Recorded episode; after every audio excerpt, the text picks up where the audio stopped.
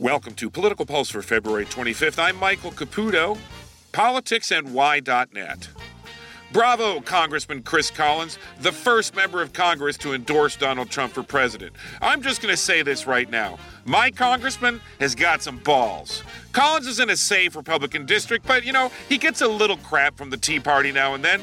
He's been a House of Representatives leadership loyalist since he was first elected, and he's a reliable backer of the Speaker. This endorsement came out of the blue and shows some pretty interesting calculus on Collins' part.